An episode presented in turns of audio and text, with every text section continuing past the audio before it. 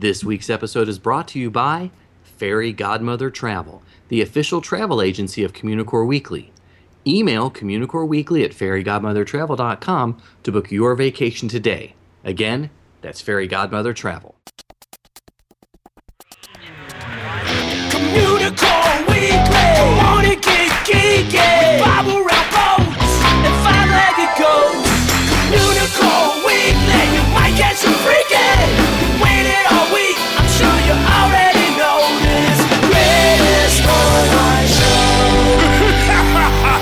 Welcome to season three. Hello, and welcome to Communicore Weekly, the greatest online show and home of the world's first pair of independently born identical twins. I'm George. And I'm Jeff, and welcome to episode 130 of the greatest online show. And you would think after 130 episodes, we'd have this down. we don't. In case you missed it last week on 129, it got a little ridiculous. D- Don't you think it got a little ridiculous? Just slightly. We we have gotten a lot of comments about the the ghost whistle. I'm not going to do it again because I think Thank I, goodness, because it is dark here. Oh, good. I don't want to scare you because it's still light here, as we discussed last time. We got a lot of comments about that, and also about Cadet Leo's bathroom break. Yeah, that which was, awesome. Which was great. So we're glad that you guys enjoyed it, and thanks for sticking around for 130 episodes of our shenanigans because that's all it is, really. Shenanigans? Yeah, is that the name of the restaurant you like? It's With- my favorite restaurant the crazy the stuff on the walls? I love it. I like how we both said it at the same time. We've clearly been friends for a very long time. Maybe too long. Perhaps, perhaps. Before we not be friends, let's go into history segment. It's time for Disney History.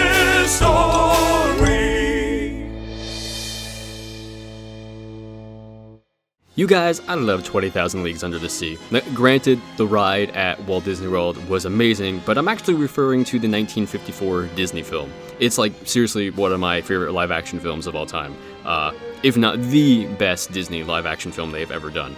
So, I thought it would be a good idea to kind of go back and take a look at 20,000 Leagues Under the Sea in kind of a general sense and kind of look at the the book a little bit and, and the film itself. So, of course, you should all know by now it was originally a novel uh, by the same name by Jules Verne, and it was published in 1870.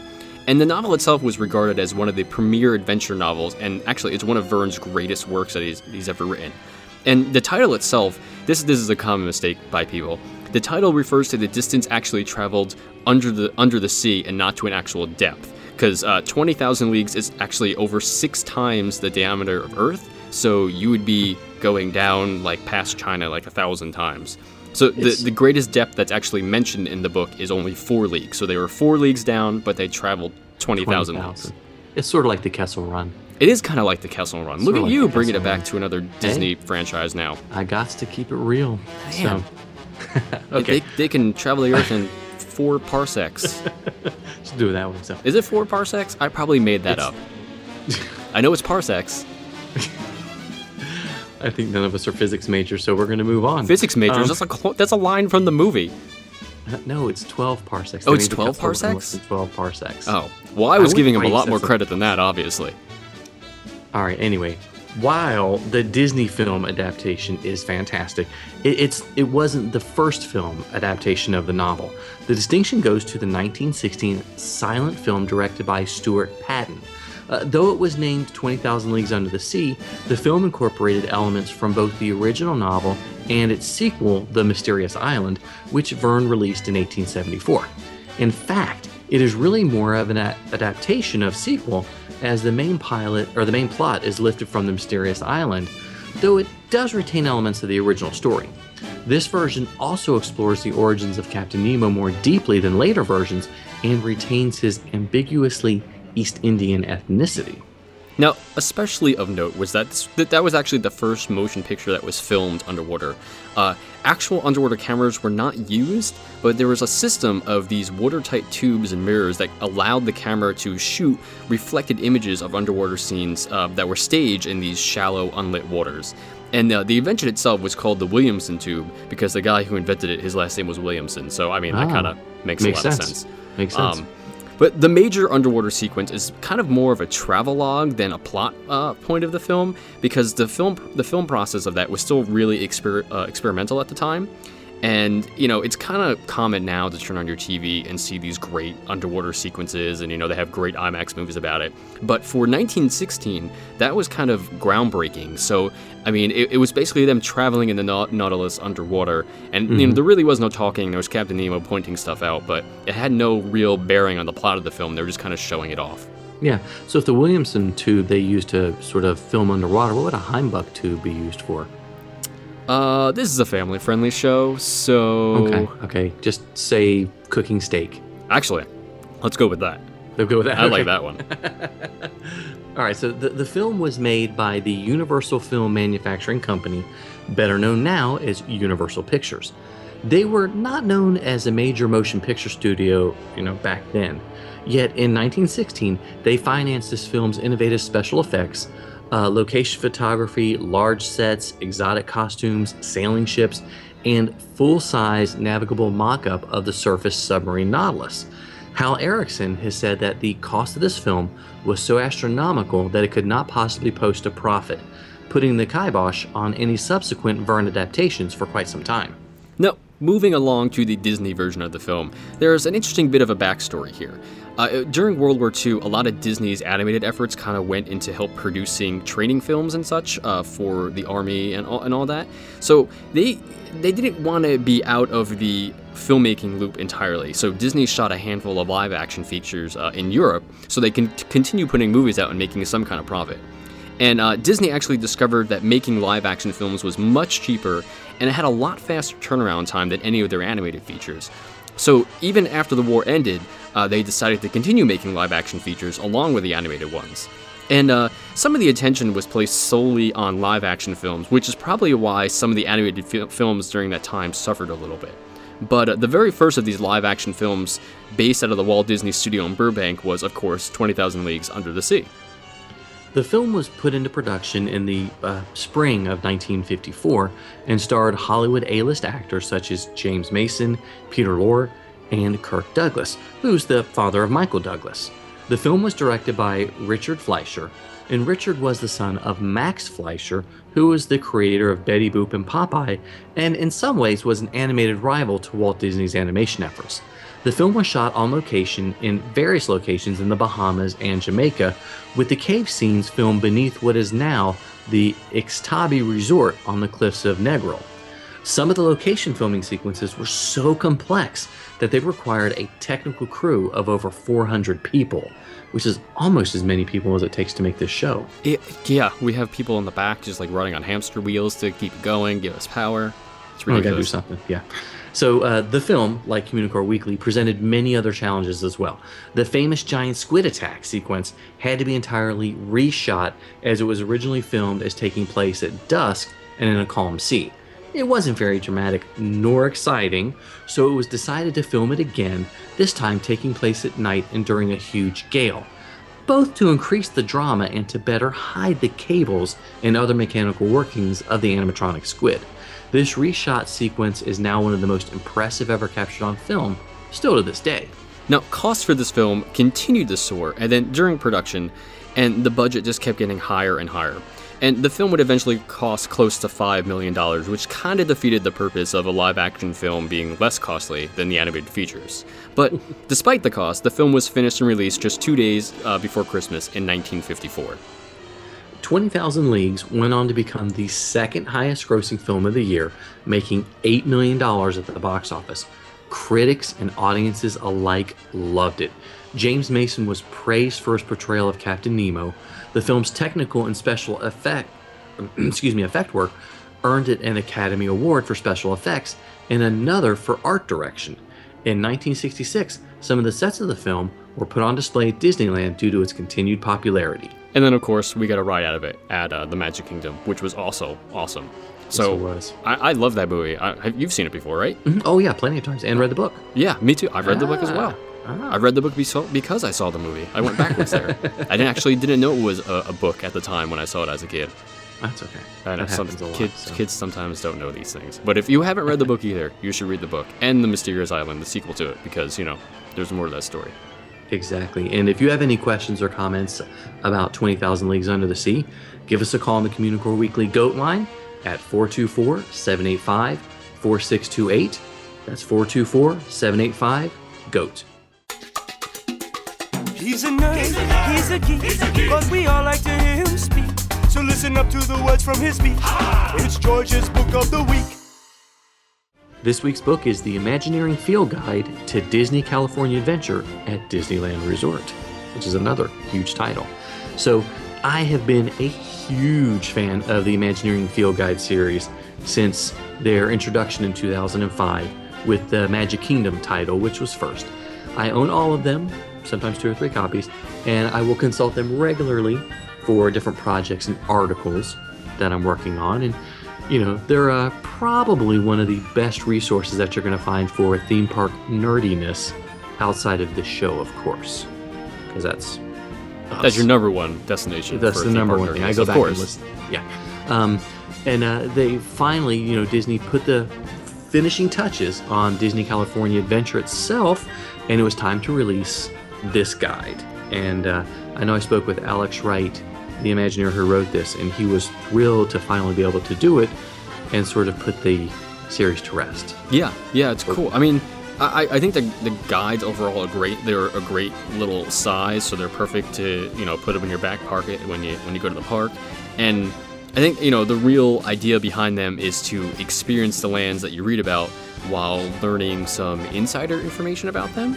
And you know the, Cali- the Disney California Adventure Guide it follows the same formula as all the other previous ones before it, and it kind of takes you land by land, and it kind of breaks down design aspects, and it helps to explain some of the Imagineering uh, terminology that you may or may not be familiar with. But if you're listening to the show, chances are you're probably familiar with those terms already. You know them already, yeah. You know, one of the taglines that they've used with the whole series is it's sort of like having an Imagineer in your pocket. Um, Which Yeah. one? I don't know. You might get in trouble for that too. You know, it's like you're not supposed to leave your car, your dog in a hot car. You're not supposed to leave an Imagineer in your Yeah, pocket. don't leave an Imagineer in your pocket Well, while you're you feed walking 'em. around the parks. Yeah, I guess so. Just not after midnight. Yeah, but Mogwai. Um, so anyway, it you know when you when you go through the books, it really is like having an Imagineer strolling down Buena Vista Street with you, or showing you some of the hidden details that you might not have seen in Radiator Springs. And you know, as Jeff mentioned, the guide does you know tame some of the loftier terms and breaks them down to make them easier for us lay people to understand. And it also does a great job of pointing out and highlighting a lot of those great little details that makes a Disney park stand out from the rest. Yeah, and I think it really does an excellent job of explaining like very specific terms or design processes that the reader probably doesn't know. And then, you know, not only that, but then it goes on to show an example of it actually used inside the park somewhere. Um, and the only downside to this is that if you own all the other volumes in the series, you may be rereading some of the same material again. Um, but it all it all really does come together nicely. Um, and of course, I like it best when they're they're pointing out five-legged goats in the park. um, of course, I'm not using that term in the book, but we all know that's what they're actually That's are, guys. exactly what they mean. So one of the things that I like about the guide itself is how they handle the lands. Uh, they'll start with a big picture look at the whole area, and then they'll drill down and showcase those great little d- uh, goats or details. And it, it really makes sense. And the guides are always high on my list of recommended books because of their attention to details of the details themselves. My biggest complaint, though, has always been since the first time with the first book, is I want larger versions of the concept artwork that they feature because sometimes this is the first time this concept art's been published. And it's so small. Again, they're pocket size, so it's hard. I mean, sometimes you got to squint to see some of the little details. So, I would like some of those actual images. I don't know, put them in a book or online somewhere. I want to see them. But either way, I like the Field Guide series. I like this uh, entry into it. It's really cool to get some insider information about uh, California Adventure, and uh, I definitely recommend it. Yeah, I always I always recommend them. This uh, this week's book was the Imagineering Field Guide to Disney California Adventure. If it's a legend that you seek, come on and take a peek at the window of the week. Jay Norworth and A. Von Tilzer, songwriters. Take Me Out to the Ball Game, now available in sheet music. Now, funny enough, this window, which is located in Disneyland Paris, it doesn't actually pay tribute to anyone that actually helped build the park like some of the other windows do. However, it does really fit in with the Americana theming of Main Street that they have at Disneyland Paris. Um, located above Casey's Corner, this window obviously honors Jack Norworth and Albert von Tilzer. In 1908, Jack Norworth wrote the lyrics to Take Me Out to the Ball Game, while Albert von Tilzer wrote the music. It's appropriate that this window is above Casey's Corner, which is baseball themed. Sometimes you might see it, sometimes you don't. Hey, look, what's that? It's a five-legged goat. All right, we're gonna get a little crazy obscure here for a minute, guys. Now, George, Yeah, have you seen the 1991 Disney film Father of the Bride? Why, yes, yes, I have. And it, you know, the one starring Steve Martin and Diane Keaton and Martin Short? Yep, I've seen it. Did you see the 1995 sequel, Father of the Bride Part 2? Yes. Did you enjoy them?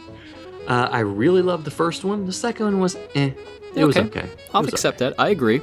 Are you wondering why I'm asking you why you've seen these movies? I'm just wondering why you're talking to me like that. What do you mean? I'm not I'm not being condescending, am I? Have you seen this movie? Oh, like that. No. It's like I was on a weird game show. that is a weird game show. Is this a weird game show? Am I going to win a prize? No. Your prize is that we Oh. get to finish the episode as soon as I'm done with this. No, that's the cadet's prize. Oh, fair enough.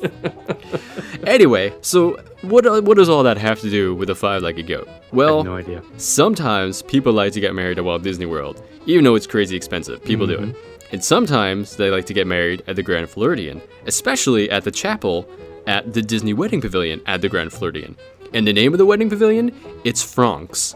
Not Frank, Franck. and how does that relate to Father the Bride? Well, Franck was the name of the wedding planner they hired, played by Martin Short. And the wedding pavilion, it, opened four years after the original film came out. And since it was so popular at the time, and the character was so hilarious, they decided to name the uh, the chapel after him. So it's now called Franck's. So next Yeah. time you get married there, or the first time, or the second time, whenever, you're actually getting married at a place that is named after a character in a Steve Martin movie, Franck's. You know, I do wonder how many people just miss that totally. Uh, it's a don't get very, very obscure detail. Mm-hmm. Very, very obscure. I don't even remember how I found that one out, to be honest with you. I remember hearing it the first time and I knew exactly what it was from, but you know, that's because You mean hearing it for the first time right now? no, no, no. When they debuted the uh, the wedding pavilion, You mean you were on the- another game show where they asked that? exactly, exactly. I don't like you going on other game shows. Jeopardy. Jeopardy. I like that. No other game shows. Yes. That's in your contract, George. You better look that Yeah, up no, again, sir. You. You have a contract? What? No, no What? contract? All right, yeah, before this gets any weirder, we want to thank everybody so much for watching and listening to us again. I'm fairly certain that's how we started the outro uh, the last time around as well. But uh, Oh, okay. Okay, so thanks for watching us one more time sure, and why not? listening to us one more time. For continuing to? ah, that's even better. Sure. Anyway, leave us a comment and give us a nice rating on the iTunes. We, we love getting nice ratings on the iTunes. Some of them are, are hilarious. There was one the other day. I forget what it said, but we posted it on the Facebook page, and it was one of the funniest reviews ever. Yes, it was. And uh, you can always email us at communicoreweekly at gmail.com. And of course, like us on Facebook at facebook.com slash communicoreweekly. Still going strong with the Mustache Mondays and the Tony Baxter Tuesdays and Flying Saucer Fridays and, well, we've only had one Ghost Whistle Wednesday, but there, there may be more. I'm going to stay off Facebook on Wednesday. We, we uh, should do Serendipitous Saturday. I can't even spell that. You're in charge of that one. It's easy. Anyway, I meant serendipitously. Sir, Never sir, mind. okay. Stop using spell check. I will, I will. Okay, so you guys can follow us on Twitter and Instagram. I'm at Imaginerding, and he's at Jeff Heimbuck. And of course, you can always uh, give us a call on the Communicore Weekly Goat line at 424 785 4628. And you can get your copy of Communicore Weekly, the musical, now. Please do it now. We'd love for you to listen to it.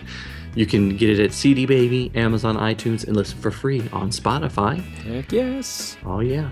So for Jeff Heimbuck, I'm George Taylor. And for George Taylor, I'm Jeff Heimbuck. Thanks so much for listening again, guys and gals. We'll see you next time on Communicore Weekly, the greatest online show.